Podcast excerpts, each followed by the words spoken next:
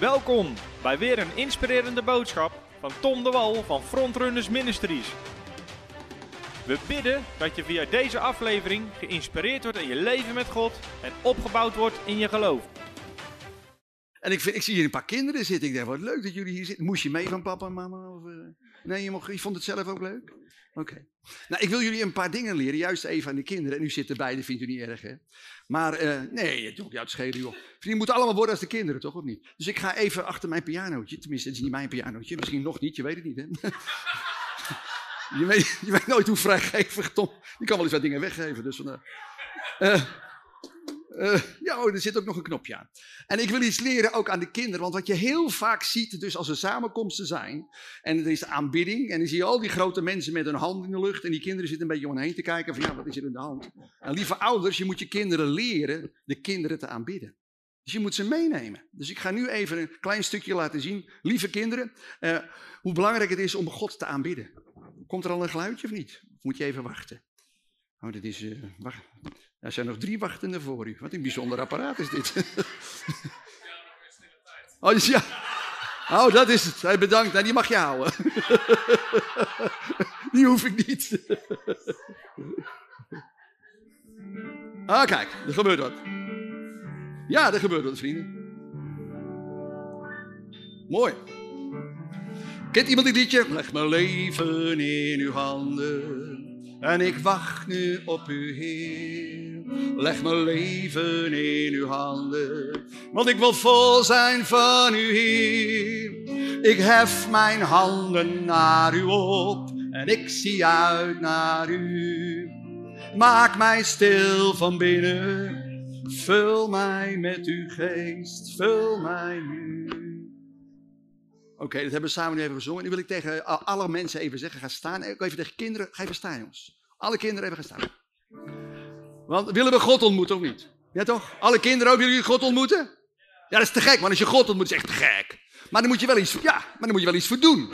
Dus je moet niet alleen om je heen zitten kijken. Kijk, als je een vriendinnetje hebt en je gaat alleen met je arm over elkaar zitten, dan gebeurt er niet zoveel. Nee toch? Nee, als je een vriendinnetje hebt en je wil wat dichter tot haar komen, ja, dan, dan ga je bijvoorbeeld wat lieve dingen zeggen van, hallo lieve, jij bent mijn kleine keuteltje, ja. Je gaat leuke dingen zeggen tegen zo'n meisje, ja toch? En dan denkt de meisje, oh joh, ben ik jouw kleine keuteltje, wat gezellig.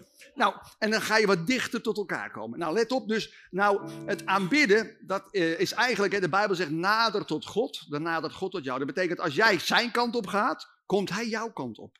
Nou, en een van de manieren om God dichtbij te laten komen, is voor hem te gaan zingen. En trouwens, elk meisje vindt het leuk als een jongen voor haar zingt. Tenminste, dat moet natuurlijk wel een leuk liedje zijn. Hè? Niet wat zit je haar door de war en uh, wanneer ga ik in naar de kapper. Zo'n lied moet je natuurlijk niet hebben.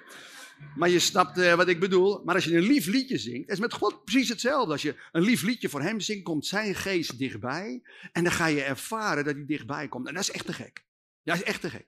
En ik wil je ook uitdagen om even je dan je ogen te sluiten, want dan word je niet afgeleid. Want als je om je heen kijkt, ja, dan zie je van alles. En een veter die van los zit of zo. Of iemand die zijn gulp half dicht hebt. Of uh, ja, of iemand heeft zijn bril niet goed schoongemaakt. Je ziet van alles. Dus als je je ogen sluit, kun je je concentreren op hem.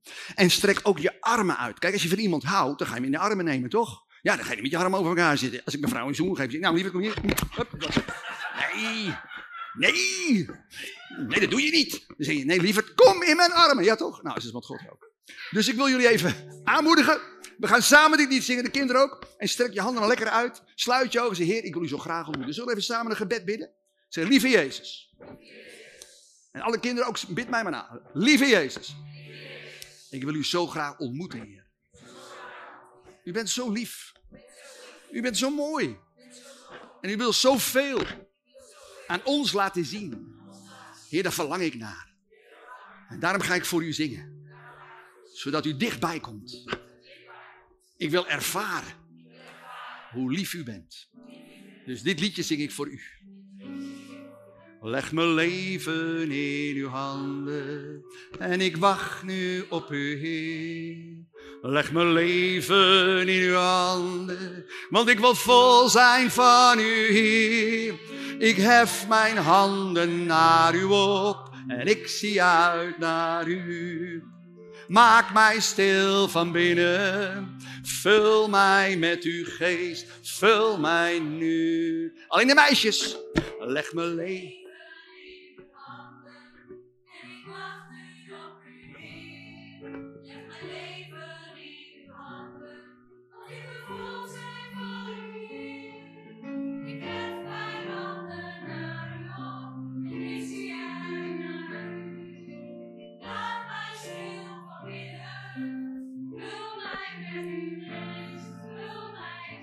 En de jongens, daar gaat hij.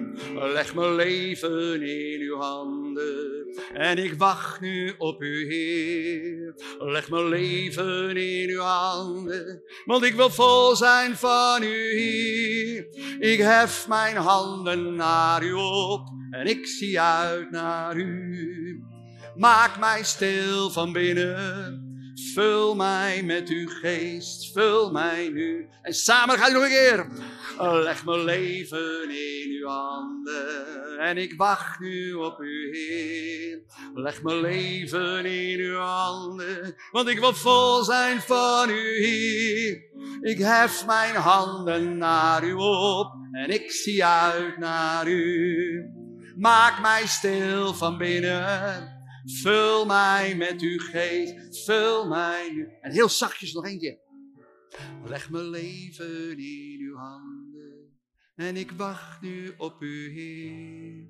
Leg mijn leven in uw handen, want ik wil vol zijn van u, Heer.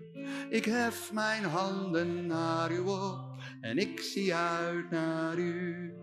Maak mij stil van binnen, vul mij met uw geest, vul mij nu. Vul mij nu.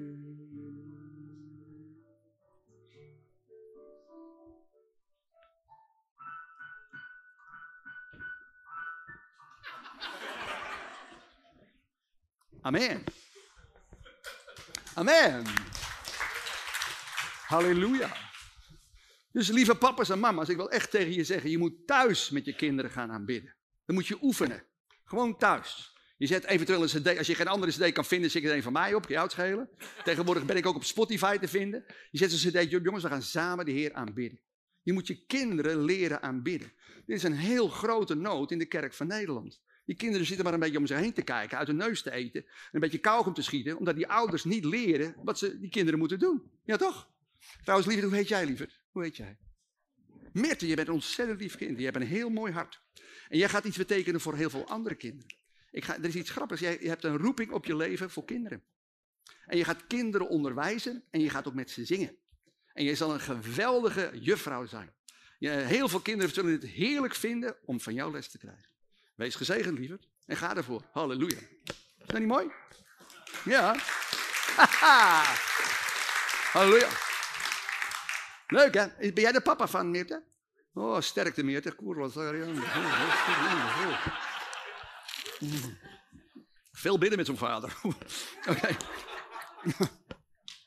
Oké. Dat was een grapje hè? Dat begrijp je wel hè? Ja. Maar je moet mij vergeven hè? Dat, hoort er ook bij. Ja, ja, ja. ja je bent christen, je bent het niet hè? Ja, nee. Dat is een gelijke test. Oké lieve mensen, vandaag gaan we het hebben over het woordje kracht. Kracht willen we toch in ons midden of niet? Hou toch van kracht, hè? Oké. Nou, zoals u, uh, zoals u, misschien weet, of misschien niet weet, we zijn nu weer aan de tien dagen bidden en vasten, nu online. En die doen ons ongeveer 1800 mensen mee. Dat is toch wat, hè? Ja, dus we zijn niet, ik ben niet de enige. en dat moet ook, want dit land moet weer terug naar Jezus. Amen. Daarvoor doen we het. He, ooit toen ik in 2004 begonnen ben, ik denk, ja, dit is wat de kerk helemaal kwijt is, de kracht van God. De wonderen, de tekenen, de bevrijdingen, de genezingen, die moeten weer terug. Eigenlijk het dagelijkse werk van de Heer Jezus is een mooie tekst in 1 Johannes 2 vers 6. staat, als je zegt dat je christen bent, moet je een leven leiden zoals Christus geleefd heeft. Goeiedag. Een radicale tekst, vind je niet? Moet je over gaan mediteren, heb je ook eens over gehad, hè? Nou, als je dat goed doet, dan ben je nooit meer dezelfde. nee, toch? Ja, toch? Oké, nou, en God wil graag zijn kracht aan ons geven. Dat wil hij op heel veel manieren doen. Hoe ontvang je kracht? Uh, nou, onder een lofprijs en bidding hem aanroepen, uh, uh, proclameren. Maar ook een van de manieren om kracht te ontvangen, dat is wachten op God. En dan ga ik even een tekst uh, overlezen. Dat staat in Jezaja 30. Jezaja 30, die gaan we even opzoeken. Voor de meeschrijvers, Jezaja 30, vers 15. En Jezaja, dat boek, die naam is ooit ontstaan tussen een discussie tussen twee profeten.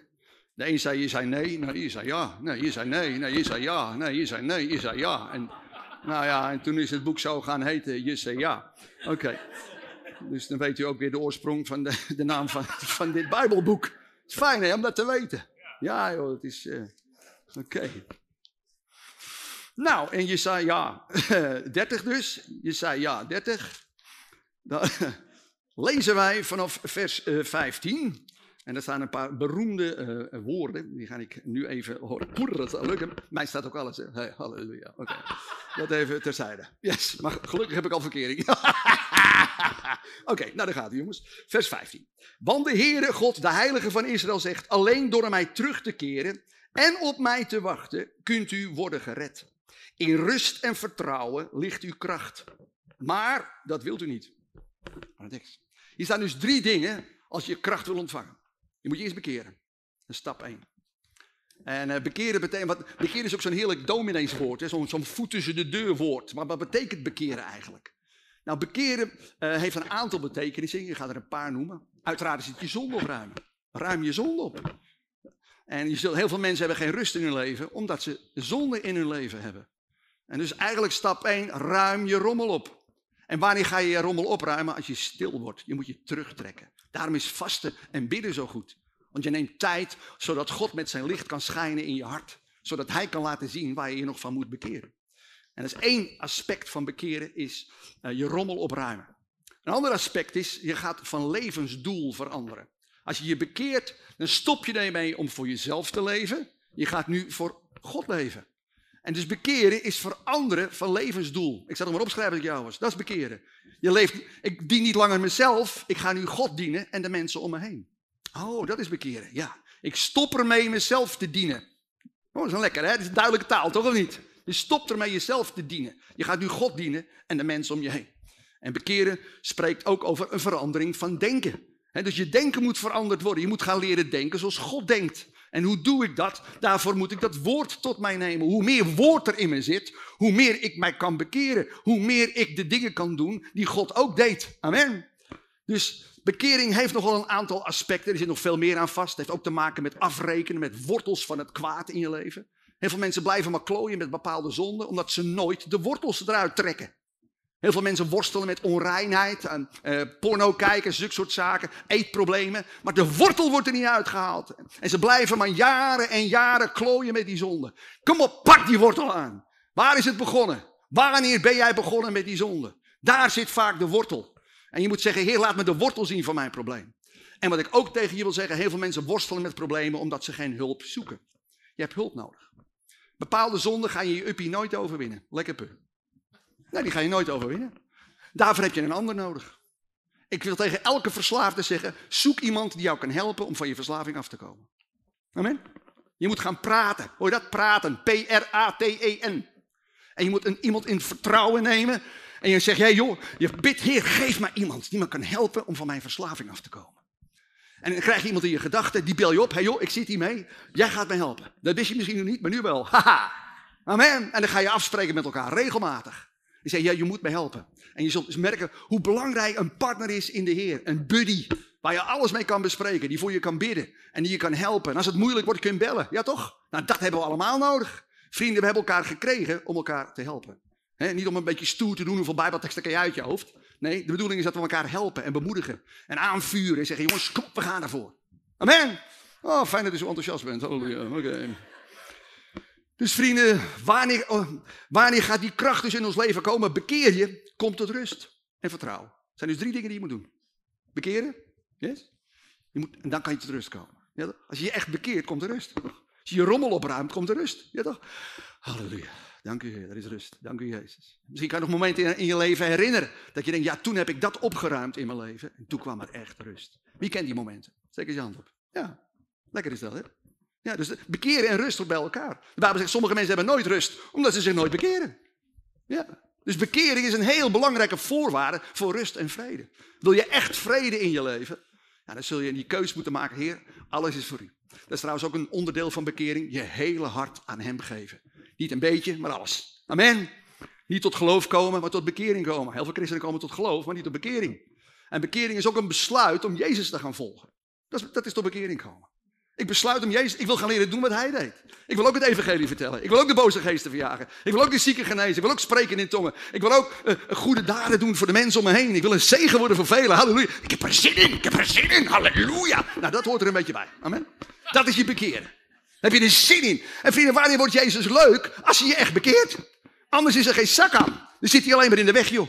Allemaal gedoe. Oh, oh, moet, moet, ik, oh, moet ik me weer ergens aan houden? Oh, dan heb ik helemaal geen trek in. Joh, je hebt je niet bekeerd.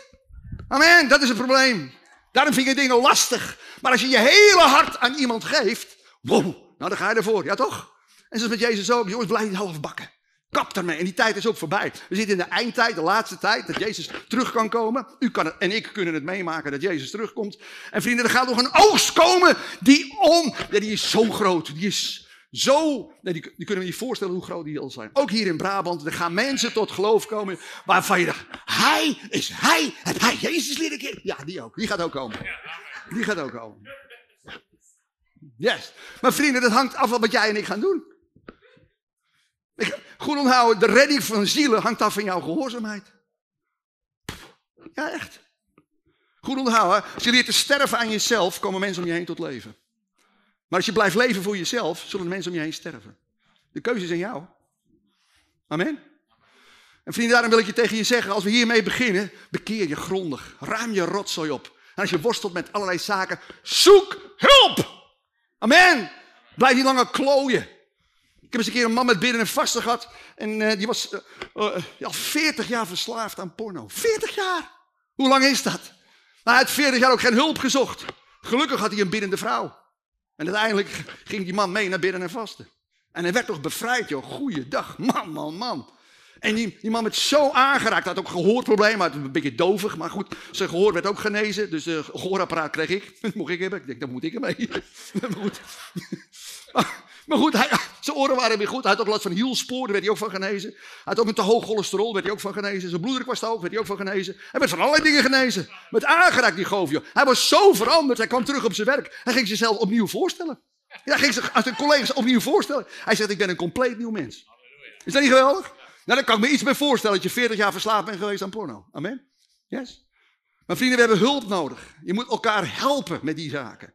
Die dingen ga je niet in je uppie oplossen. Oké, dus vrienden, je moet je bekeren, dat is luid en duidelijk. Dan komt de rust. En je moet vertrouwen. En er staat al zo mooi. Nou, u wil het niet. Herkennen we dat? We willen het helemaal niet. Deze boodschap, die knikken, we knikken lief en zo. Maar diep in ons hart denken, ja, mooi, bekijk het maar. Maar er is iets eh, in mijn leven, dat hou ik mooi vast. ik vind het wel te lekker, ik vind het wel te leuk. Maar vrienden, dan zul je nooit die rust ervaren. Dan zul je nooit dat vertrouwen en dat geloof krijgen wat God je graag wil geven. En weet je, God is geduldig. Vind je dat niet fijn? Hij is genadig en geduldig. Ik ben, bent u ook eh, dankbaar voor het geduld dat God heeft met ons? Ja, ja ik ook hoor. Ik ben heel dankbaar. Yes. Ja, toch?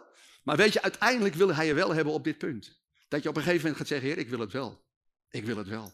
Ja, Heer, ik wil me bekeren. Ik ga alle rotsen opruimen. Ja, ik ga Jezus volgen. Ja, ik wil leren doen wat Hij deed. En ja, Heer, ik wil die rust van U ontvangen, Heer. En ik wil niet langer mezelf dienen. Ik wil U dienen en de mensen om me heen. Amen. Daar werkt hij aan, op dit moment ook in jouw leven. Dat je dat gaat zeggen. Amen. Ik, ben, ik stop ermee om mezelf te dienen. Ik ga God dienen, de mensen om me heen. Amen. Dan komt de rust. Dan gaat dat vertrouwen komen. Halleluja. Nou, en vertrouwen spreekt over geloof. En daar hebben we het geloof ik nu over. Hè?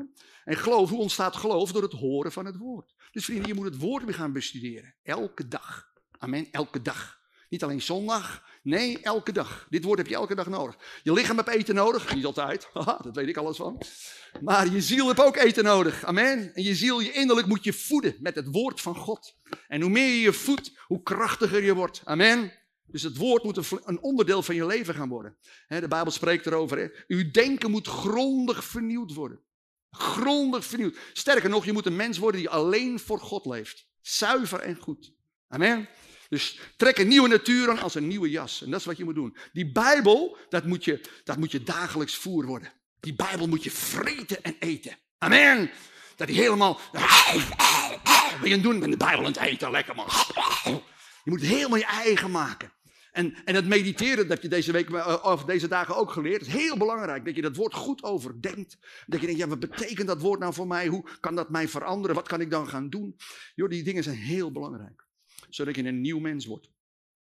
Zodat je wel wil wat God van je vraagt. Maar de meesten willen het niet. U wilt het niet. Dat is toch wat, hè? Nou, en dan lezen we even verder, vers 16. Nee, zegt u, wij halen onze hulp wel uit Egypte. Nou, Egypte is een beeld van de wereld. We zoeken het wel, uh, ja toch? We bedenken wel een of andere therapie of een leuke cursus. Ja, weet ik veel. Je gaat eens wat doen, ja, toch? Ja. En daar uh, zullen ze ons snelle paarden geven om mee ten strijde te trekken. En dat is typisch de wereld. De wereld ziet er altijd heel snel uit, ja toch? Als, heel snel. Als je dit doet, gebeurt dat. Ja, toch? Als je, zeker als je reclames kijkt. Als je deze tandpasta gebruikt, is je gebit voor altijd. Prachtig. Yes.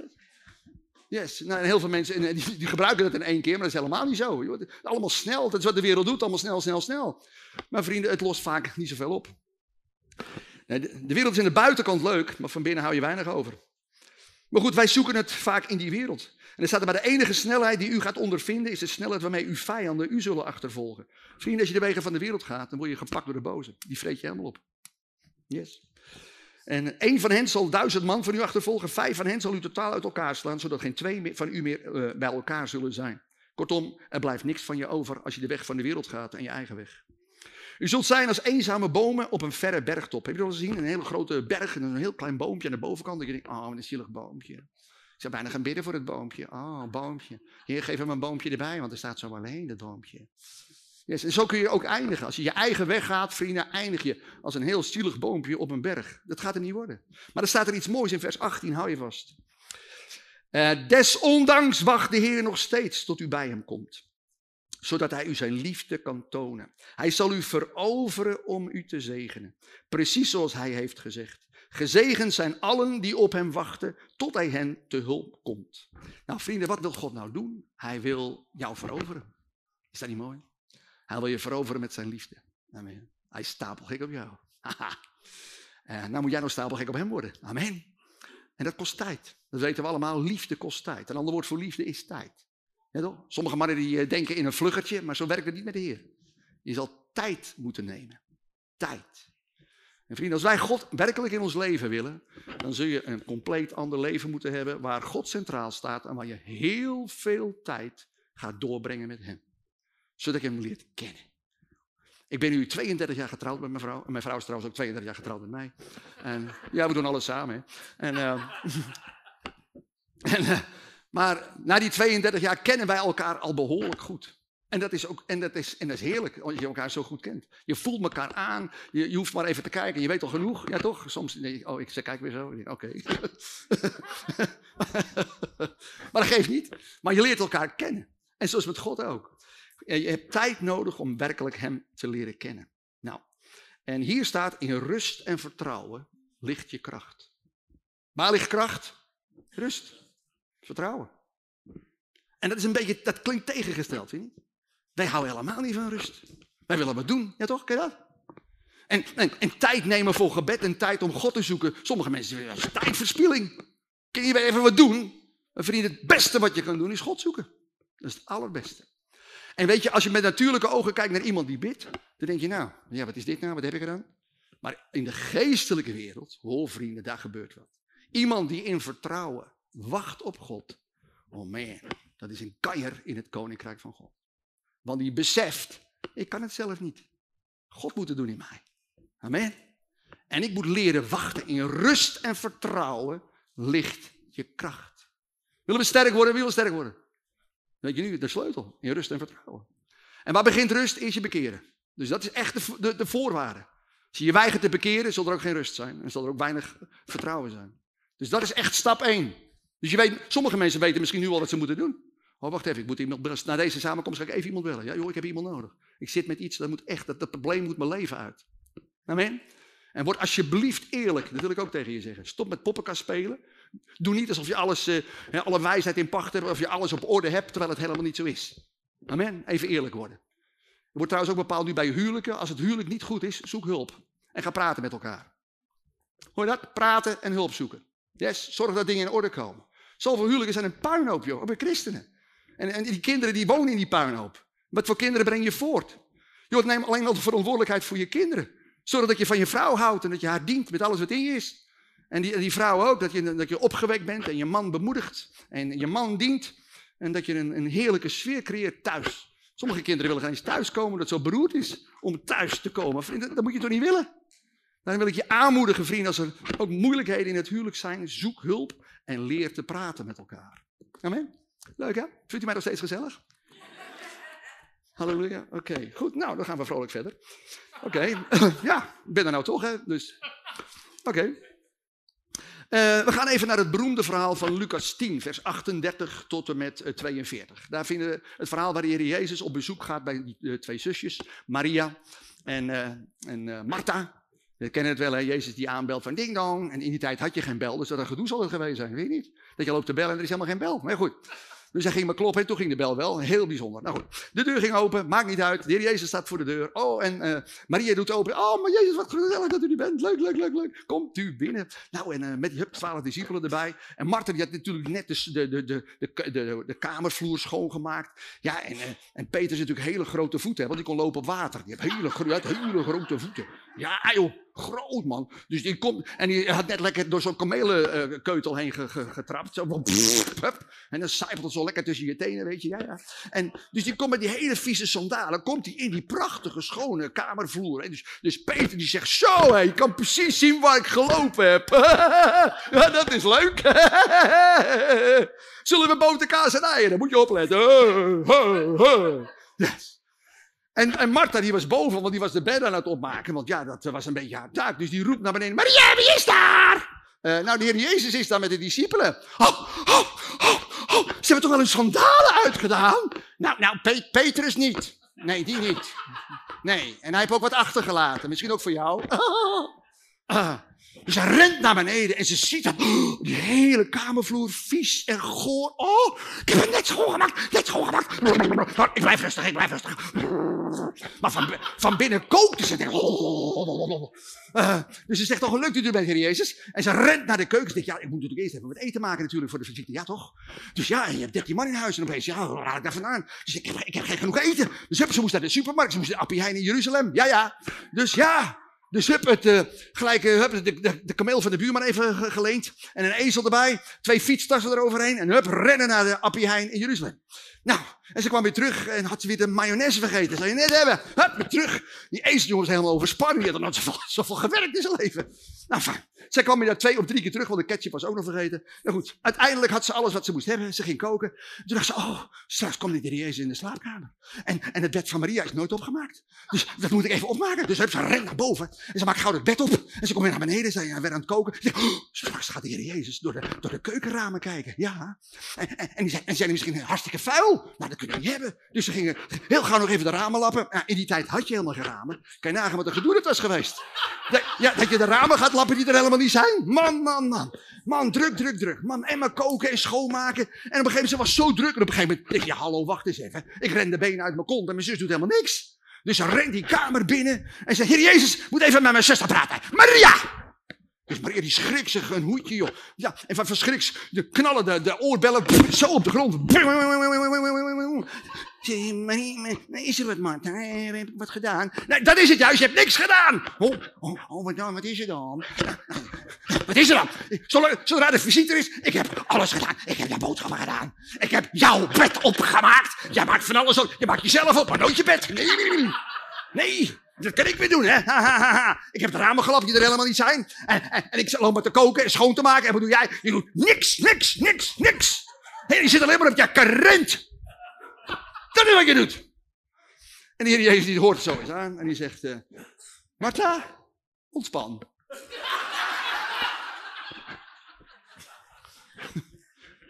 Unspan. Voor de Duitse Leute, unspan. Unspan. uh, en hij zegt dan de, de beroemde woorden: In het leven zijn niet zoveel dingen belangrijk. Eigenlijk maar één ding. In het leven zijn niet zoveel dingen belangrijk. Eigenlijk maar één ding. Dus Marten gelijk denkt: oh, zou het iets van Brabantia zijn? Of ja, één ding. Of iets van Philips. Of ja, wat zou het zijn? Een of ander apparaat wat gelijk je, je bed op kan maken en de ramen kan lappen en gelijk de aardappelen kan schillen. Ja, je weet. Misschien dat de jongens weer wat nieuws hebben uitgevonden, ja toch? Dus, dus Marta zegt toch, heer, is het iets van Brabantia? Nee, nee, nee, Marta, het is niet van Brabantia. Er is maar één ding echt belangrijk in het leven en je zus hebt daarvoor gekozen. Huh? Die heeft alleen maar op de krent gezeten. ja, en wat ze, waar ze voor gekozen hebt, dat zal haar ook niet worden afgenomen. En dat is namelijk zitten bij mij, aan mijn voeten. Daar draait het om. Elke dag zitten aan de voeten van Jezus. Daar moet je zijn. En het klinkt heel nutteloos. En het klinkt misschien, als je kijkt met natuurlijke ogen, denk je, nou, Wat heb je nou voor nut? Vrienden, wij hebben moeten horen, we moeten naar de bron toe, elke dag.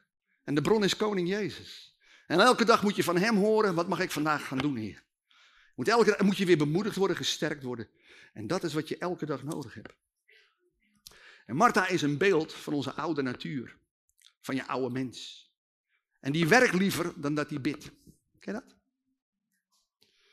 Sterker nog, je oude natuur veroordeelt vaak anderen als ze tijd nemen om te bidden. Op zich is er niks mis mee met hard werken, maar we moeten wel de juiste prioriteiten stellen. Amen. En uh, als het werk begint met gebed, trouwens, al ons werk hoort te beginnen met gebed. En van daaruit ga je aan het werk. En zoals Maria aan de voeten van Jezus zat, zo mogen wij ook elke dag leren om te zitten aan de voeten van Jezus. Tijd doorbrengen met God, wachten op Hem.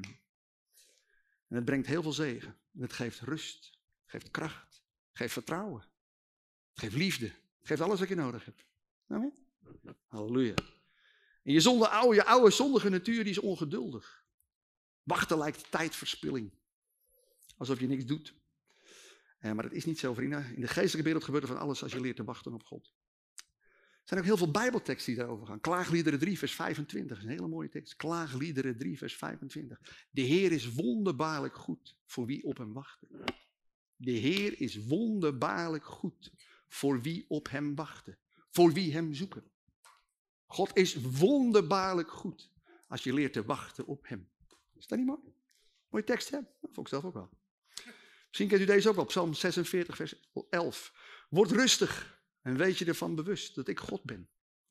Ik ben de hoogste onder alle volken. De grootste op de hele aarde. Vrienden, ons probleem, oh, dat kan soms een hele grote olifant worden. Ken je dat? je, oh, je moet eens weten waar je mee zit. Oh man, oh, je moet eens weten waar je mee zit. En vrienden, je stopt ermee. Het, het heeft totaal geen zin. De Bijbel zegt, maak je geen zorgen. Bid voor alles, zegt de Bijbel. Filippenzen 4 vers 6, een hele bekende tekst. Maak je nergens zorgen over, bid voor alles. Wij doen vaak andersom. We maken ons overal zorgen om en bidden nergens voor. Ja, dan, dan, dan, dan ben je ver van huis. Amen. Vrienden, breng, geef je zorgen aan hem. Dat zegt hij al. En doe het ook met een dankbaar hart. En dan zegt hij ook nog, je een vrede die alle verstand te boven gaat. Halleluja, dank u Heer. Uh, dus word rustig en wees je van bewust dat ik God ben. Weet je, als je bewust bent dat God God is, dat Hij de koning der koning is, dat Hij alle macht op hemel en aarde heeft, dat voor Hem niks te moeilijk is, dan word je rustig. Toch wel niet? Zie je hoe groot mijn probleem ook is, joh? Voor u is het, is de vingerknip. Waar, waar praat ik nou over, joh? En dat is wat de Satan wil, dat je altijd gericht bent op je problemen. God wil dat je gericht bent op Hem. Keuzes aan jou. En hoe leer ik nou om mijn leven gericht te houden op God? Om te leren wachten op Hem elke dag. In woord en gebed. Amen. Ik moet weer bewust worden dat God bij me is. Ik moet weer beseffen dat Hij oneindig van mij houdt. Ik moet weer weten dat ik zijn kind ben, dat ik daar helemaal niet aan hoef te twijfelen. En dat hij altijd voor me zorgt.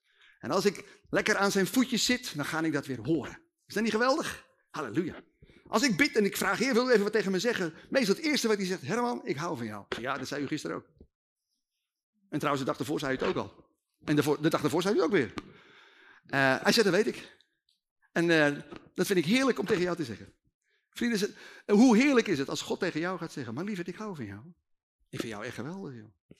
Ik ga je, iets ik ga je geheim vertellen. God vindt iedereen lief. Hij vindt je ook leuk. Grappig, hij vindt je leuk. Hij geniet van jou. Hij vindt je helemaal te gek, joh. hij juicht over jou, zegt de Bijbel hoor. Heb ik niet zelf verzonnen. Zephania 3 vers 17, wat staat daar? Hè? Eh, God is een held, een sterke held die verlost. Hij is dichtbij. En hij zal opgetogen van blijdschap over ons zijn. Hoor. Nou, opgetogen, in de grondvertaling staat dat hij in de ronde tolt van blijdschap. Kun je je voorstellen? Dat hij in de ronde tolt van blijdschap over jou. Hoe heet je, lieve vrouw? Dit is jaren. Dus de Heer die zit even lekker achter zijn bureau, of zijn stille tijd te doen. Hij zit even met zichzelf te praten. hey, stel je voor, hè? Ik stel het zo voor. ik zei, je zit gezellig met uzelf te praten. Ja, u moet ook met iemand praten. Oké, okay, dat is zijn. een hele grote grap. Oké, okay, zo'n zo, zo leuk verhaal. Dat een jongen die gaat de Heer danken voor zijn stille tijd. Uh, uh, ja, dank u wel, Heer, voor mijn stille tijd. Het was echt geweldig. U had erbij moeten zijn. Oké.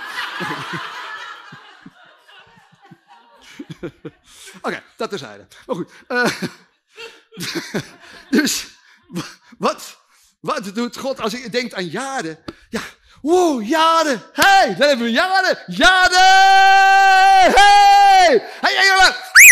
hebben we jaren. En al die engelen denken, oh nee, niet weer. Ja, jawel. Ja. En die jongens, kom op, Polonaise voor jaren. Oké, okay, ratatata, ratatata, rapparapapa. Daar hebben we jaren, we zijn zo blij. Daar hebben we jaren, je blijft bij mij. Daar hebben we jaren, ze is zo geweldig. Ik vind haar mooi, haar prachtig en zo lief. Allemaal, daar hebben we jaren. Heerlijk, hè? Dat is God. Vind je dat niet leuk? Hij geniet van jou. Hij vindt je leuk en hij vindt je nog lief ook. Is dat niet mooi? Vrienden, God zal opgetogen van blijdschap over je zijn. Amen. Yes. En vrienden, je is zo belangrijk. Je moet gaan ontdekken hoe leuk God jou vindt. Je moet gaan ontdekken hoe lief je bent.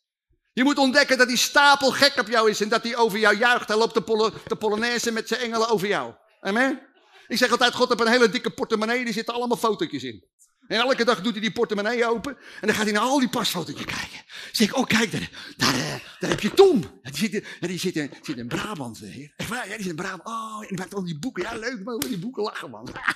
en die verkoopt er heel veel. Gaat er nog veel meer verkopen hoor. Echt waar. En uh, ja, en, en daar heb je zijn lieve vrouw, Femke. Femke, ja, die zit ook, oh, die is ook zo grappig en ook zo leuk. Oh.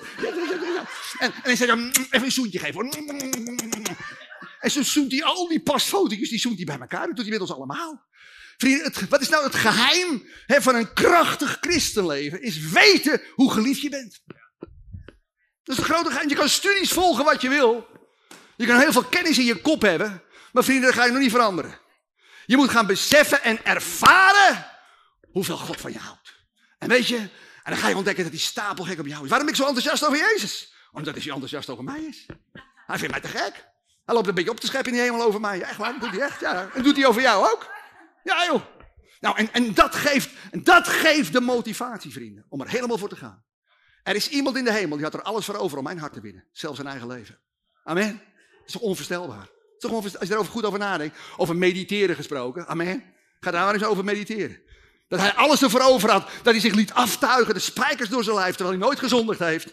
En dan denk hij, lieverd, ik deed het voor jou. Amen. Dat ik zo van je hou. Amen. Wij zijn zo geliefd, man. We zijn om op te vreten. Amen. Ja, oef, man, man, man. Nou, dat is het geheim. En wanneer ga je dat dan ontdekken? Aan zijn voeten. Je moet aan zijn voeten gaan zitten. Amen. Daar moet je weer gaan horen wat hij van je vindt en hoe blij hij met jou is. De Bijbel zegt in Psalm 5, of, uh, Amos 5, vers 4, zoek mij en leef. Wanneer ga ik leven? Als ik God zoek. Wanneer kom je tot leven? Als je God zoekt. En hoe zoek ik God? Nou, dat weten we inmiddels, hè? Door een aantal dingen, door te prijzen, te aanbidden, te proclameren, het woord te lezen, te mediteren, maar ook door te wachten. In rust en vertrouwen ligt je kracht. Maar je wilt het niet. We zitten heel veel kerken. Waarom missen wij opwekking? We weigeren te wachten. Wat zei de Heer Jezus in, in Lucas 24, vers 49? Hij zegt tegen zijn discipelen: Je mag de stad niet verlaten. Hoor je dat? Je mag de stad niet verlaten. Stel voor dat God tegen jou zegt: Je mag deze tent niet verlaten. Voordat de Vader gegeven heeft wat hij heeft beloofd. Dat is de Heilige Geest. Amen. Hoe ontstond de opwekking? Omdat de discipelen de moed hadden om te wachten. Ze hadden de moed om te wachten. In rust en vertrouwen ligt je kracht. En je moet vertrouwen dat God ook jou wil volmaken met zijn geest. Je moet vertrouwen dat het vuur ook gaat branden in jouw hart. Maar daarvoor moet je wachten. Wij, wij denken, nou, ik heb de preek gehad, we gaan weer naar huis. Ja, dag, dan begint het pas. Deze preek die u vandaag krijgt, die moet u in praktijk brengen. Ik ga u straks ook een heerlijke opdracht geven. Ik ben benieuwd wie het gaat doen. Hmm. Maar, goed, de keuze is in jou. Amen. Zoek mij en leef. Vrienden, als je er is geen leven als je God niet zoekt. Amen, zo eenvoudig is het. Dus vrienden, je moet hem zoeken. Halleluja. Je zult merken, als je dat doet, dan word je heel blij. Nou, wat doet wachten met God, met een mens? Ik ga even een aantal dingen noemen, wat God allemaal doet als je gaat wachten op hem. En dan praat ik niet over wachten met je arm over elkaar. Nee, wij wachten actief. Amen. Ik heb gisteren bijvoorbeeld ook weer even een uurtje bij de Heer gezeten. Lekker wachten. En wat doe je dan? Dan zet ik een aanbiddingsmuziekje op. Soms ook van mezelf. Vind ik niet erg, want dat ken ik toevallig. En, en, uh, en dan lig ik gewoon, soms lig ik op de grond. Gewoon lekker op de grond liggen. Dan zeg ik, vader, kom maar. Ik heb ook eens met bidden en vasten. Dan heb ik bijvoorbeeld een, uh, een genezingsdienst. En als een genezingsdienst heb, dan wil ik altijd vol van de geest zijn. Yes, halleluja, want ik wil veel wonderen zien. Amen. Dus dan kan ik soms uren alleen maar zitten bij God. Doe ik alleen maar dit. Ik zeg, hier ben ik. Dan zit ik uren zo. En dan geniet ik van zijn aanwezigheid. En dan hoor ik allemaal mooie dingen zeggen. En af en toe fladdert er een engel voorbij. Halleluja, te gek man. Het is heerlijk joh. Je moet leren genieten van Gods aanwezigheid. En dit is de les. Als jij gaat genieten van God, gaan andere mensen genieten van jou. Amen. Zo werkt dat. Amen. Je moet gaan genieten van God. Sommige mensen hebben van God zoiets vreselijks gemaakt. Een of andere hemelse Sinterklaas die een beetje met zijn hemelse gummiknuppel op jouw vinger stikt als je het even fout doet. Een of andere bullebak die alleen maar kijkt wat je fout doet. Zo is God totaal niet. We moeten leren wie, wie God is. Kijk naar Jezus. Jezus, als je mij hebt gezien, heb je God gezien. En Jezus was vriendelijk. Hij was vriendelijk. Zeg Matthäus 11, vers 28, ja toch? Hij was vriendelijk en nederig van hart. Nederig betekent dat je niet de baas komt spelen. Zeg, joh, kan ik je helpen? Hoe ontspannen is dat? Ik heb de Heer Jezus nog nooit gezegd, heb ik nog nooit horen zeggen, nou Herman, wat heb je nou gedaan? Had hij best wel kunnen doen hoor. Want ik heb best wel dingen gedaan waar ik denk, nou Herman, hoe je nou? Heb je nooit gezegd? Nooit. Zegt hij nooit. Hij zegt altijd, hé hey, Herman, ik hou van jou. en soms kun je wel eens heel verbaasd zijn dat je denkt, ja, mijn gedrag laat heel wat anders zien. En misschien verdien ik heel wat anders. En dat denken we vaak omdat we in een maatschappij groot groeien. Ja, waar je altijd iets moet doen voordat je wat krijgt. Of niet? Zelfs op de, op, de, op de peuterschool moet je al je, je, je veterdiploma halen, want anders kan je geen eens verder. Nee, toch? Dan struikel je over je eigen voeten. Ja, dat lukt niet. Ja, je moet nog een jaartje blijven zitten, hoor, want dat kan zo niet. Nee, dat kan zo niet. Je moet telkens moeten we presteren om iets te krijgen, toch?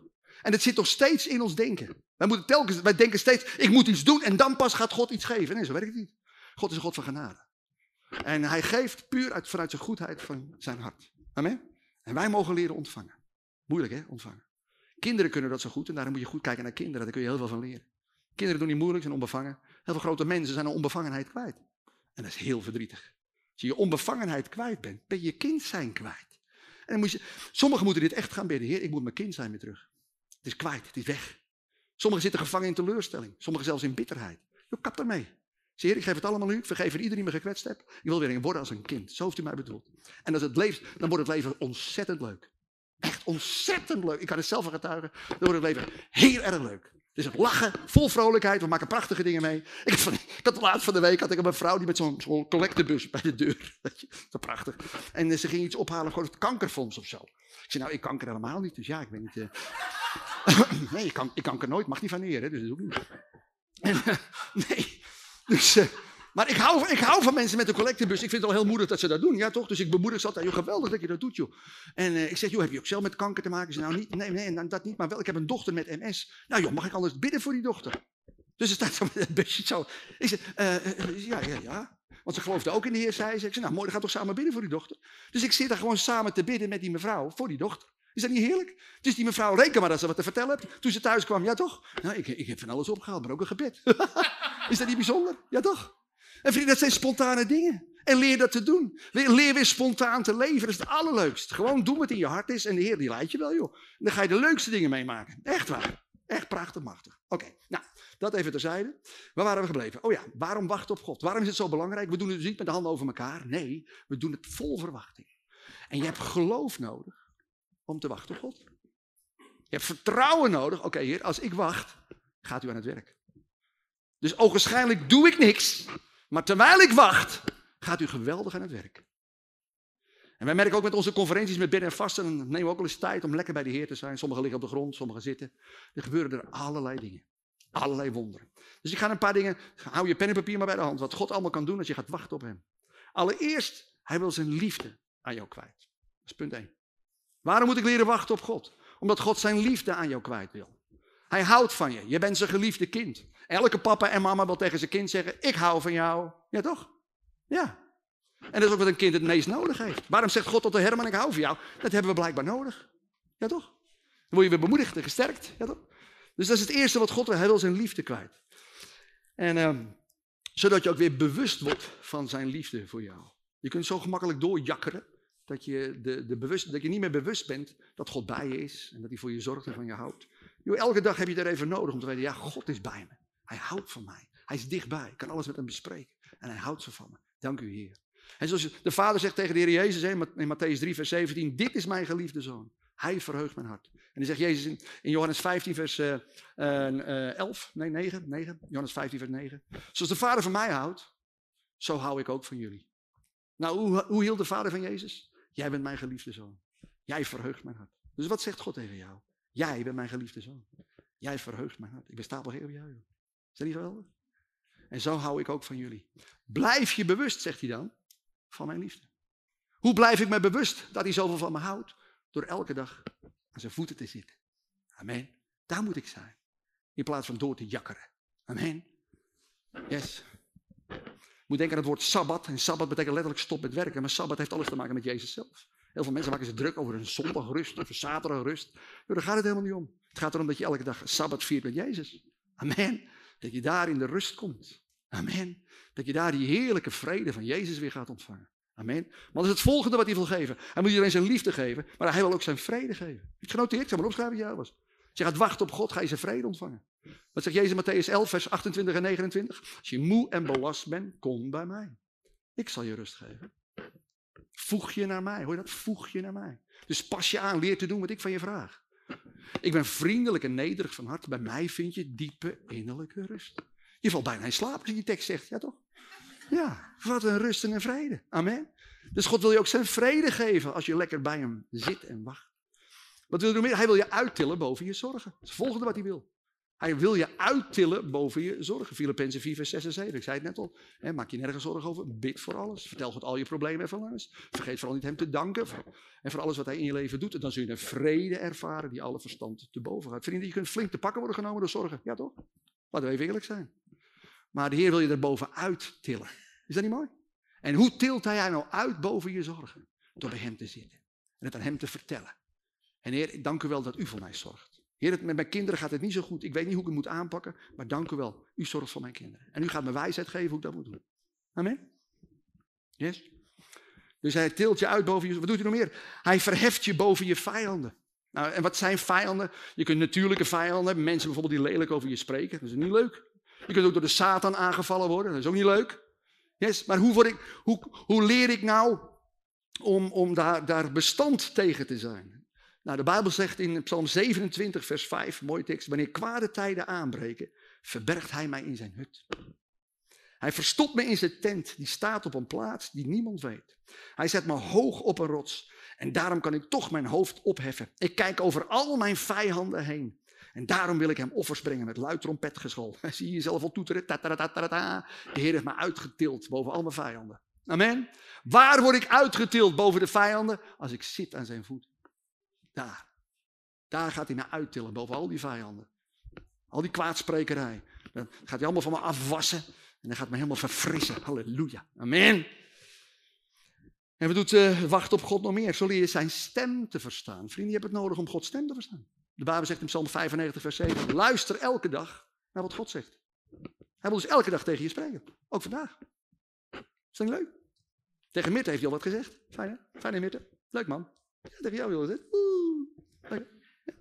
Hij wil ook tegen jou spreken. En Gods stem verstaan is niet moeilijk, alleen je moet erin oefenen. Amen. Luister eenvoudig naar je gedachten. Maak het niet moeilijker dan het is. Heel veel mensen oké, okay, Gods stem verstaan. Vrienden, ontspan, ontspan. Vrienden, als je gewoon in zijn aanwezigheid zit, je bent gewoon bij hem, joh, dan ga je op een gegeven moment woorden horen, gewoon in je gedachten. Hé, hey, dat zou de Heer wel eens kunnen zijn, toch of niet? Weet je, ga je iets verklappen, God spreekt veel vaker tot jou dan je denkt, alleen je hebt het niet in de gaten. Je moet het gaan herkennen. Je moet gewoon gaan herkennen. Amen. Dus vrienden, God wil tot je spreken, elke dag. Dat ga je doen als je zit aan zijn voeten. Wat gebeurt er meer als je gaat zitten aan de voeten van Jezus? Zo word je verfrist en verkwikt. Vaak kun je vermoeid zijn door allerlei zaken. Moeite, strijd, problemen, zorgen, werk. Weet ik veel, misschien heb je hard gewerkt. Jo, we hebben het allemaal nodig. Niet alleen even ons lichaam te douchen, maar ook je innerlijk moet gedoucht worden. Elke dag.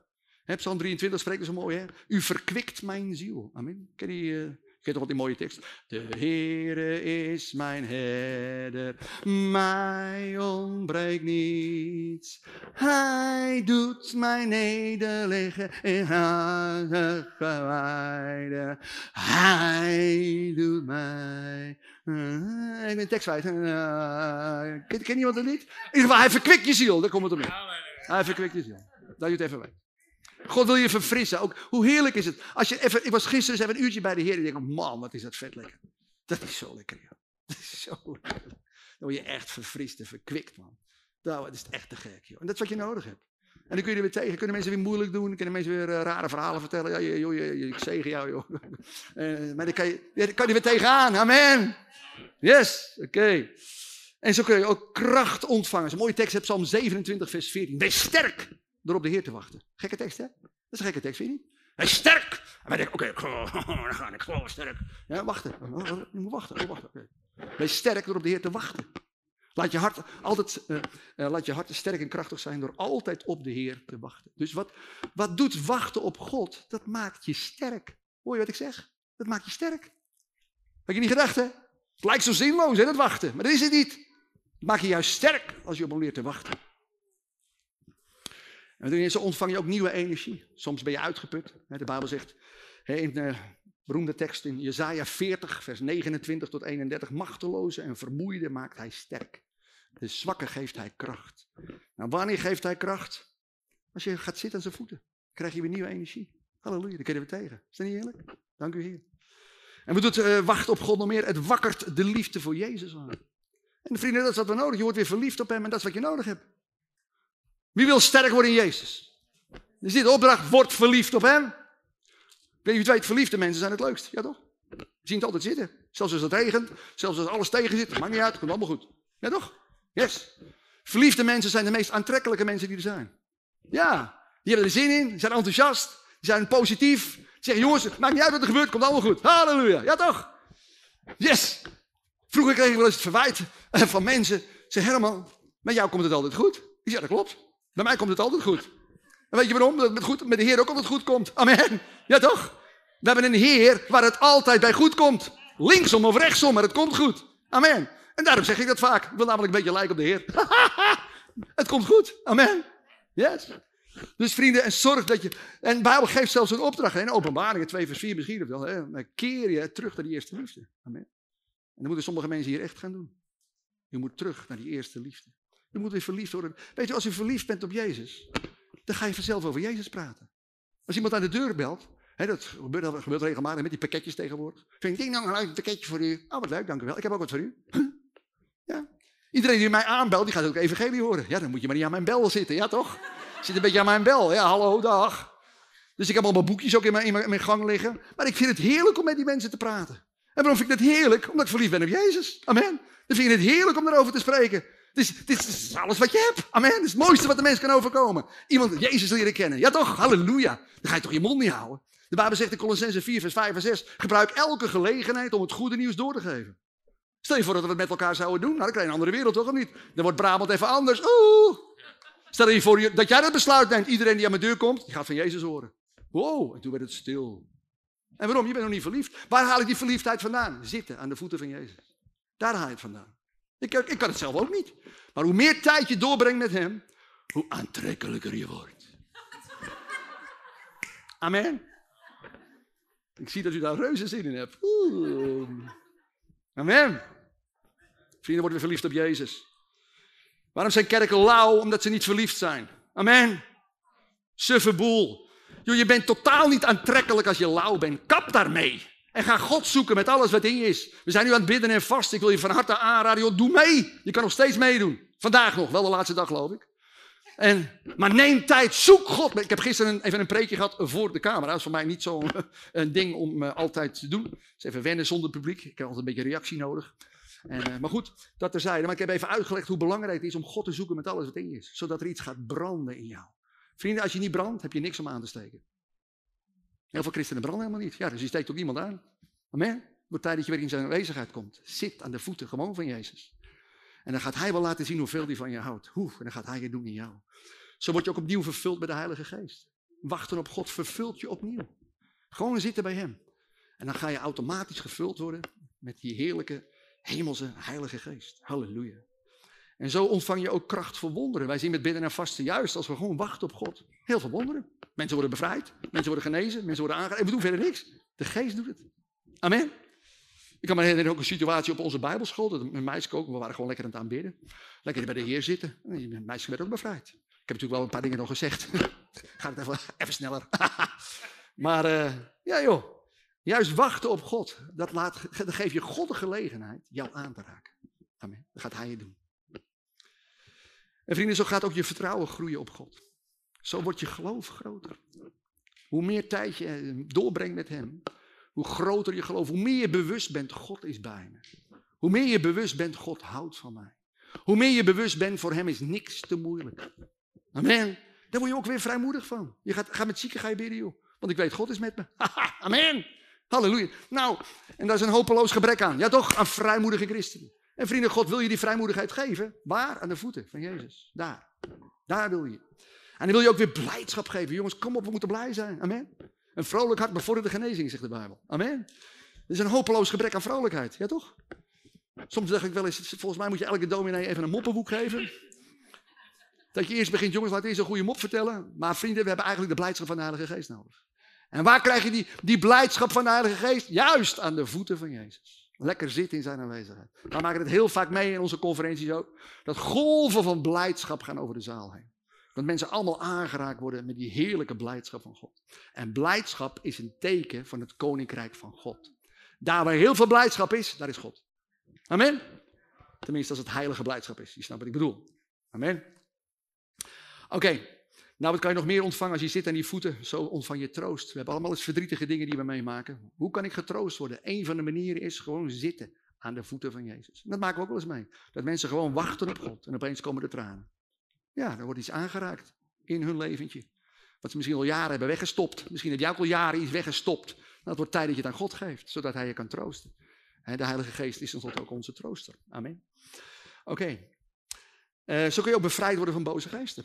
Vrienden, boze geesten gaan eruit. Als bij, in Gods aanwezigheid gaan boze geesten weg. Wij maken heel veel mee dat mensen bevrijd worden. Je weet geen eens, joh, ik ben gewoon aan het preken of zo. Of we zijn we aan het doen. Dan vliegt er weer weg. Dat komt omdat Gods aanwezigheid er is.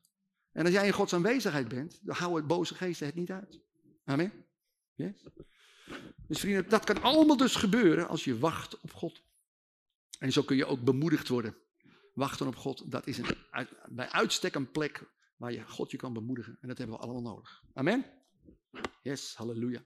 En zo kun je zelfs ook lichamelijk genezen. Wij maken het ook wel mee dat mensen lichamelijk genezen, puur omdat ze wachten op God. Ik kan me herinneren, dat was een keer aan het, ook met onze conferentie, en een meisje die, die had reuma in haar handen. En ze zegt, joh, mijn reuma is weg. Nou, we deden verder niks. Gods aanwezigheid was daar. Amen. Halleluja. Dus vrienden, u ziet hoe belangrijk het is om uh, te leren zitten aan de voeten van Jezus. En zo, als je dat doet, als je dat veel leert te doen, dan word je aantrekkelijk en aanstekelijk. Amen. En dan leer je Jezus veel beter kennen. En dan heb je iets te vertellen aan deze gebroken wereld. Want deze wereld heeft Jezus nodig. Amen. En daarom, je moet een nieuw leven krijgen. Ik zeg altijd, je moet een gebedsleven opbouwen. Onthoud deze zin. Ik moet een gebedsleven opbouwen. Ik moet een gebedsleven opbouwen. Ik moet een gebedsleven opbouwen. Ik moet een gebedsleven opbouwen. Dat betekent, er moet tijd, elke dag moet er tijd zijn dat ik bij God ben. En hoe kun je dat doen? Je kunt een aantal manieren kun je dat doen onder een gebedslijst maken, dat je voor een aantal mensen bidt. Ik heb zelfs een lijst van meer dan 100 mensen waar ik elke dag voor bid. En dat vind ik geen opgave, ik vind het heerlijk. En die mensen gaan tot Jezus komen. Amen. En jij moet ook aan God vragen, wie legt u op mijn hart, heer, voor wie ik de komende tijd kan gaan bidden. Amen. Mensen worden gered door gebed. Amen. Door een andere manier. Yes. Er moeten vaste tijden komen van gebed. Zorg dat, schrijf het gewoon in je agenda. Amen.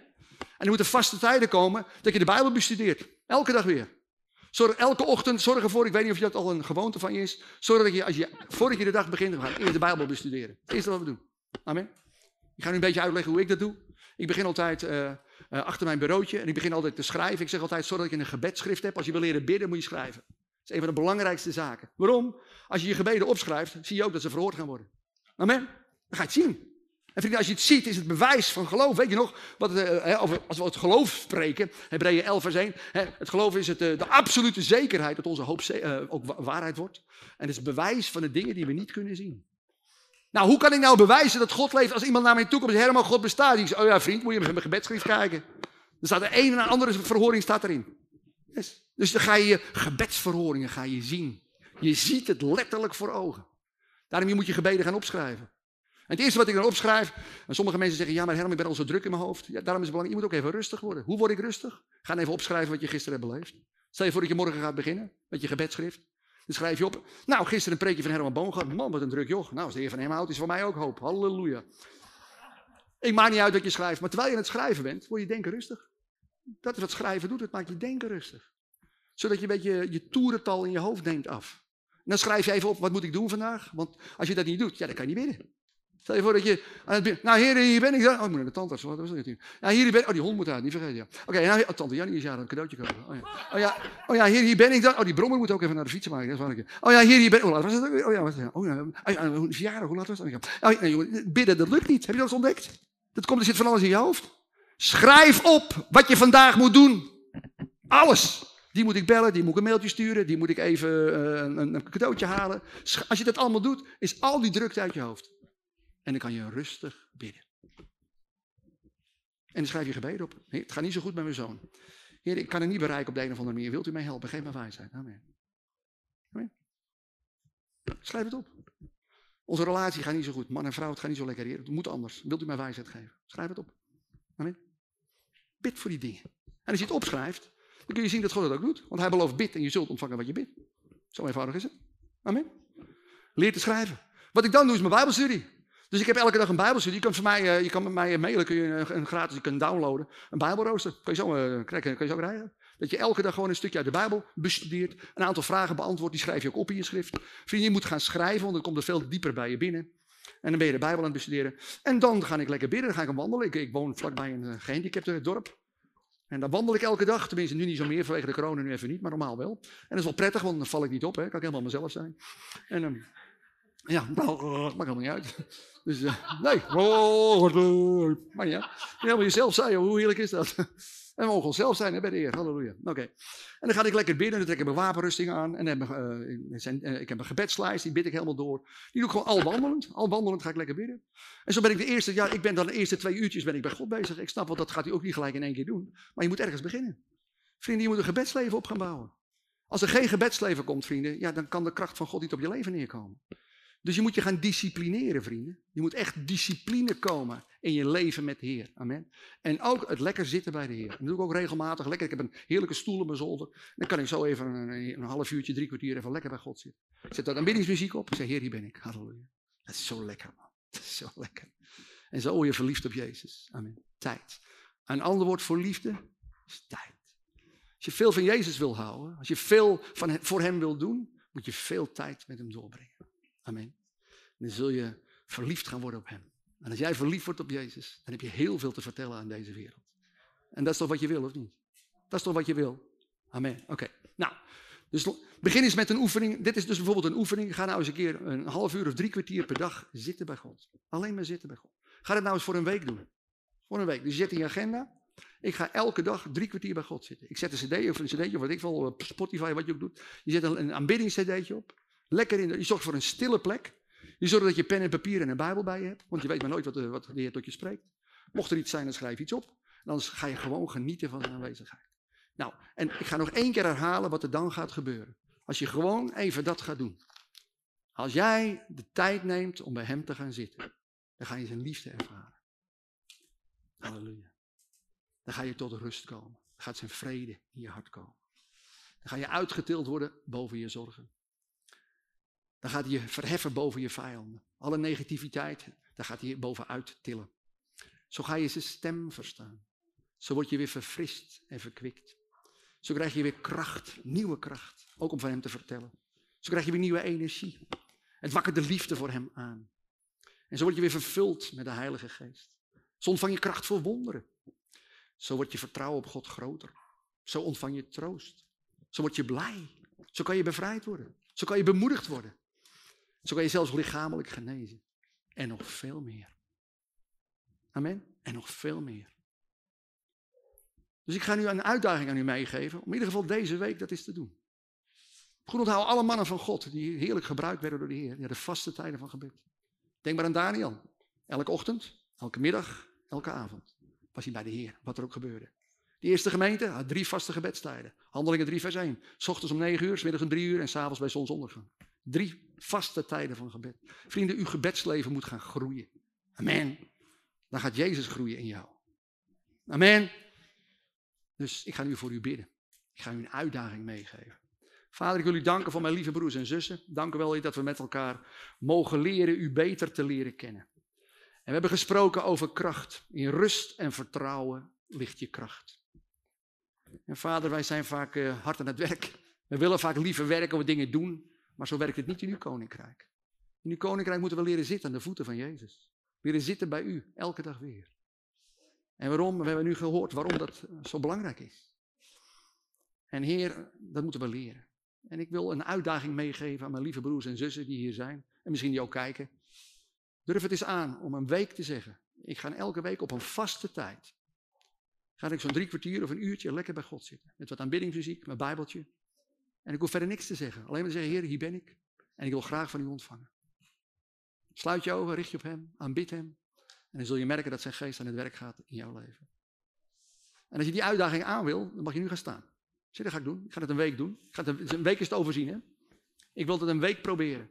Om gewoon eens daarin te oefenen. En ik hoop natuurlijk dat je dat de smaak te pakken krijgt. en dat je dat blijft doen. Amen. Maar we moeten ergens beginnen, toch of niet? Dus als u staat, pas op, dan heeft u iets beloofd. Hè? Dan moet u het ook gaan doen. En u moet mij ook een mailtje gaan sturen. Maar weet je waarom? Omdat ik christenen een beetje ken. Ze beloven van alles, maar ze doen niks. En dat moet stoppen. Als je zegt, joh, ja, eigenlijk, ik ga nu staan omdat een ander dat doet. Ga dan zitten, joh. Voor mij hoef je niet te doen. Voel je vrij. Maar ik daag je wel uit. Als je blijft staan, ga je het ook doen. En je gaat mij ook een mailtje sturen. En waarom? Om verantwoording af te leggen van de keuze die je nu maakt. Amen. Vrienden, we moeten mensen weer opvoeden met elkaar. Als je niet doet wat je zegt, word je onbetrouwbaar. Amen. Dus ik doe niet om vervelend te doen. Ik wil u helpen om betrouwbaar te worden. Amen. Oké. Zijn we nog steeds enthousiast? Willen we nog steeds een uurtje deze week eh, lekker bij de Heer zitten? Amen. Steek even je hand op. Ja, dat wil ik heel graag. En ik ga ook een mailtje sturen naar Herman. Steek even je andere hand op. Yes, Oké, nou dat is geweldig. Info apenstaartje. Dus ik ga uw mailtjes allemaal tegemoet krijgen. U krijgt niet altijd antwoord. Maar dat, nee, stel je voor dat we het allemaal gaan doen. Maar ja, misschien ook wel hoor, want mijn vrouw is heel uh, punctueel. Maar uh, in ieder geval, als u verantwoording hebt afgelegd, dan, uh, dan word je heel blij van. Zeg maar, ik, wauw, ik heb het gedaan. En als u het niet doet en u komt mij weer een keer tegen, denkt u, oh, heb jij Herman Boom. Want zo werkt dat. Joh, ik, ik veroordeel je nooit en de Heer ook niet. Dus ontspan, maar ik wil je helpen om betrouwbaar te worden. Dat is wat ik wil. Amen. Goed, laten we samen bidden. Zeg, lieve Jezus, we hebben het nodig om elke dag te zitten aan uw voeten. In rust en vertrouwen. Daar ligt mijn kracht. Help me, Heer. Om elke dag tot rust te komen. Gewoon bij u. En te gaan vertrouwen dat u voor me zorgt. En dan komt uw kracht op mijn leven. En daar verlang ik naar. Deze week ga ik elke dag een half uurtje tot een uurtje apart zetten om te zitten aan uw voeten. Zodat u me vol kan maken van uw geest. En dat uw kracht ook op mijn leven komt. En ik spreek uit over mijn leven. Er gaan mensen tot Jezus komen. Door mijn leven. U gaat mij gebruiken, Heer. U bent de schat. En ik ook. Amen. Amen. Amen, lieve mensen. Veel zegen en tot ziens.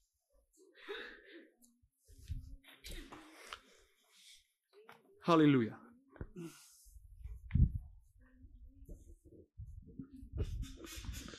Halleluja, is weer aangemoedigd, aangevuurd door, uh, door Herman. Heerlijk. Herman, ik denk dat in de geestelijke wereld is jouw naam Harry Herman. Halleluja, overal wordt er wat opgeschud. Uh, zo het koninkrijk van de duisternis als het koninkrijk van God. Maar dat is goed. En ik ben ook, uh, ook blij om met bedieningen die in Nederland opstaan met een specifiek geluid, die een boodschap hebben gekregen van God. En, uh, en Herman is echt een zegen voor ons land. Amen.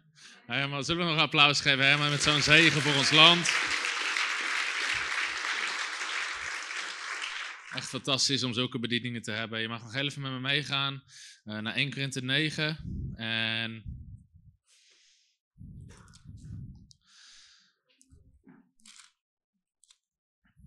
...1 Korinthe 9. Als goed is hebben jullie allemaal een paar keer je Bijbel erbij gehad. Maar um, 1 Korinthe 9, dan gaan we een paar versen lezen, omdat ik daar een stuk besef in wil hebben. Want we gaan zo meteen een offer ophalen. En met dat offer willen we ook onder andere de sprekers zegenen die op uh, Greater Faith komen. Weet je, en, en heel veel van dit, uh, van dit weekend gaat ook over geestelijk groeien, prioriteiten goed zetten, geloof bouwen. En er is een gebied, en ik zeg dat met heel veel respect en nederigheid, er is een gebied waar Nederland enorm in kan groeien in het algemeen. En dat is het gebied van vrijgevigheid en geven. Je merkt in Nederlandse kerken uh, dat dat vaak heel, heel gevoelig ligt, ook bij christenen. Ik kom in kerk en zeggen ze, je mag hier niks over geld zeggen. Want dat ligt heel gevoelig. Nou, dat is eigenlijk een reden dat je er juist iets over moet gaan zeggen. Want Jezus had het heel vaak over geld. Maar er zijn steeds meer kerken die met trots zeggen: Wij halen hier geen offers op. Dat is niet iets om trots op te zijn, dat is iets om je voor te schamen. Want de Bijbel zegt: Een offer is heilig voor de Heer. Weinig aan mens, maar het is wel zo. De Bijbel zegt: Een offer is. Amen? Ja, een offer is heilig voor God. Heilig voor God. En als Nederlanders eh, hebben we soms, weet je wel, we denken soms in goedkoper. We zijn heel goed in afdingen en al die dingen meer. Wie is er goed in afdingen hier? Zie een aantal mensen? Ik, ja, ja, afdingen. Maar dat is nooit de bedoeling voor het koninkrijk van God.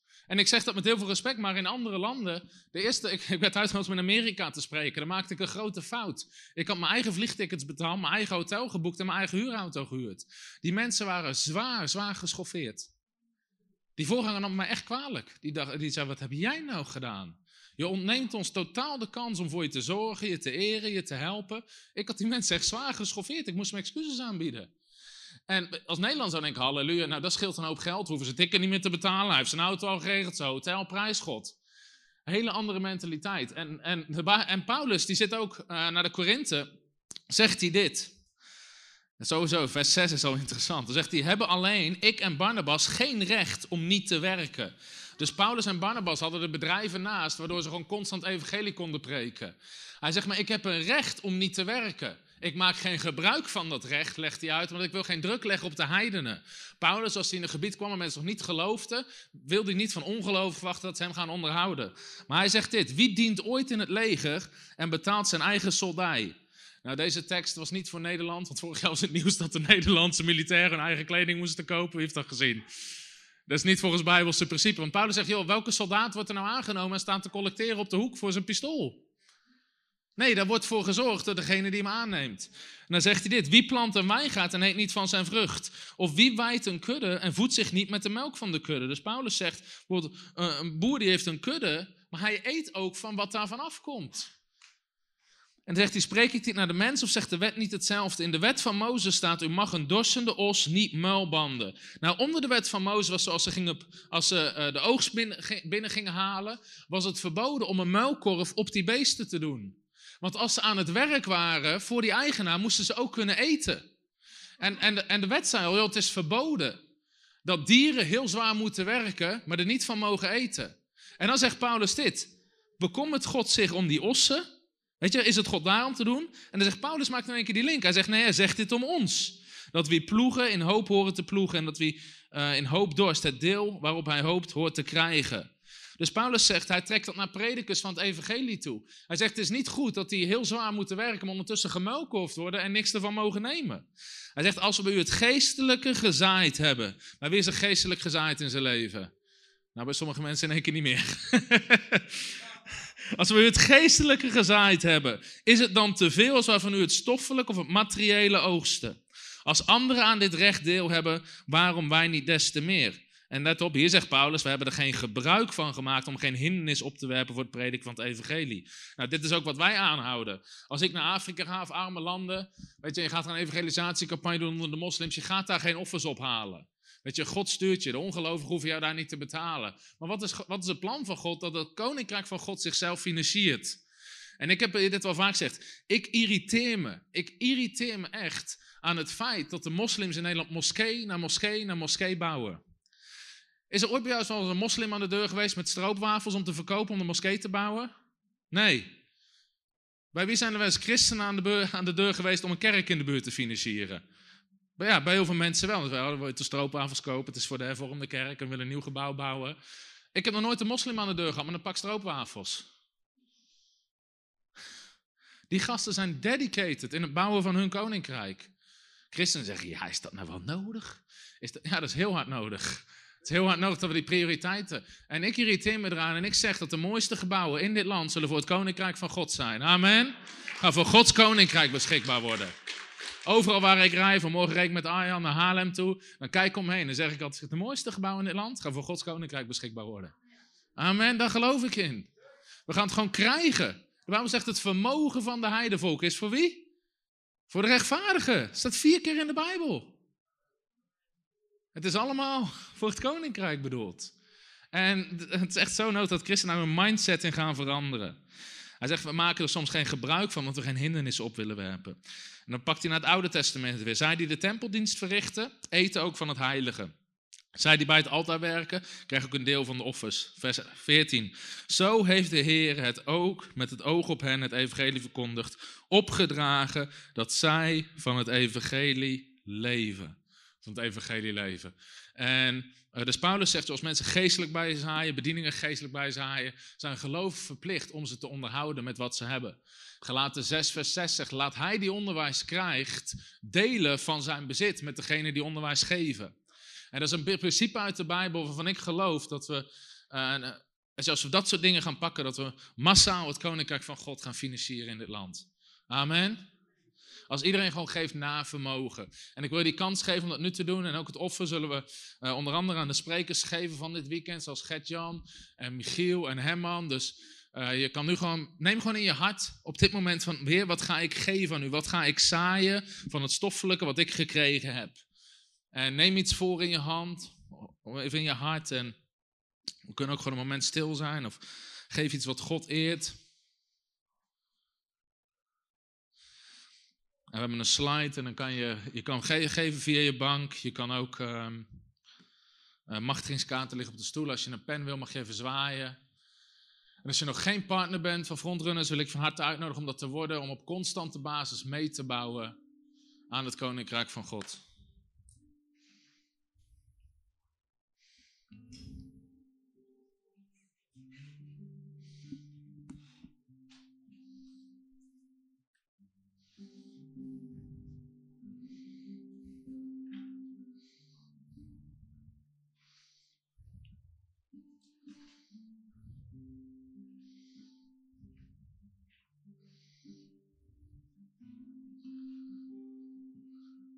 En ondertussen, nogmaals, ik weet de groep die we hebben, de mensen die zich bij frontruimtes aansluiten, zijn ontzettend vrijgevig. Daar zijn we enorm dankbaar voor. En uh, dat meen ik uit grond van mijn hart. Ondertussen bid ik dat in heel Nederland die mentaliteit zal veranderen.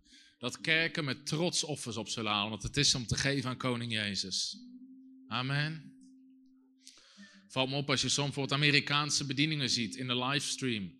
En die zeggen als je wil geven, dan uh, doe hashtag donate. Dan zie je al die Amerikanen gewoon via Facebook donate, donate, donate. En die geven gigantische bedragen. Als je in Nederland zegt, als je wil geven voor de livestream, doe hashtag doneren. Dan zeg je, ja, het is toch gratis? Het zit toch gewoon op Facebook? dat is een verschil mentaliteit. Maar de Bijbel zegt, wie mild uitdelen, zullen allemaal meer krijgen. Is Spreuken 11 vers 24 voor degenen die niet geloven dat het in de Bijbel staat.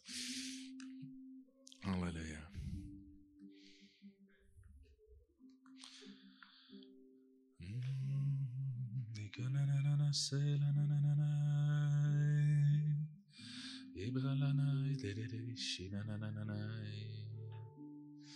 Halleluja. Halleluja.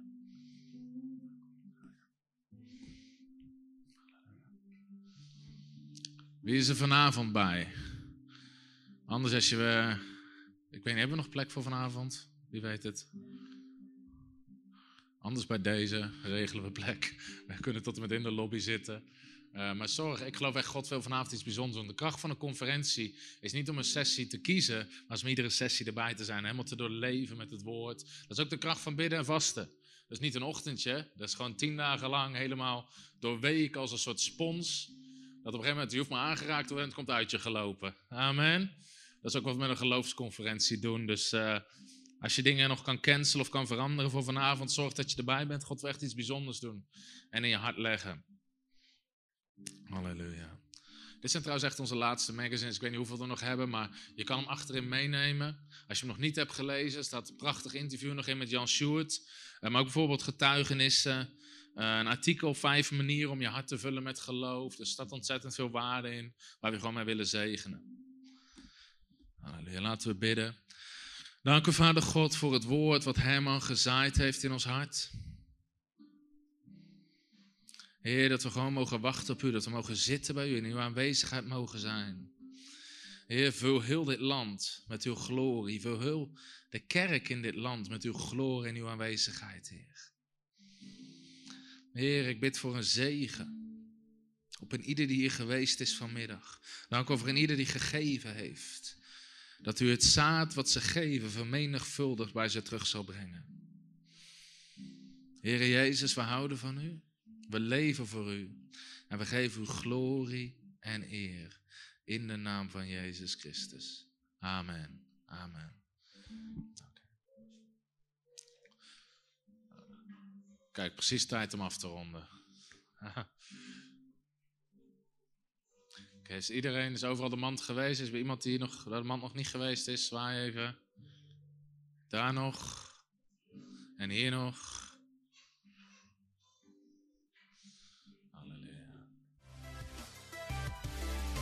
Hallo, Tom de Wol hier en bedankt dat je weer geluisterd hebt naar onze podcast. Ik bid dat het je geloof gebouwd heeft en je bemoedigd bent.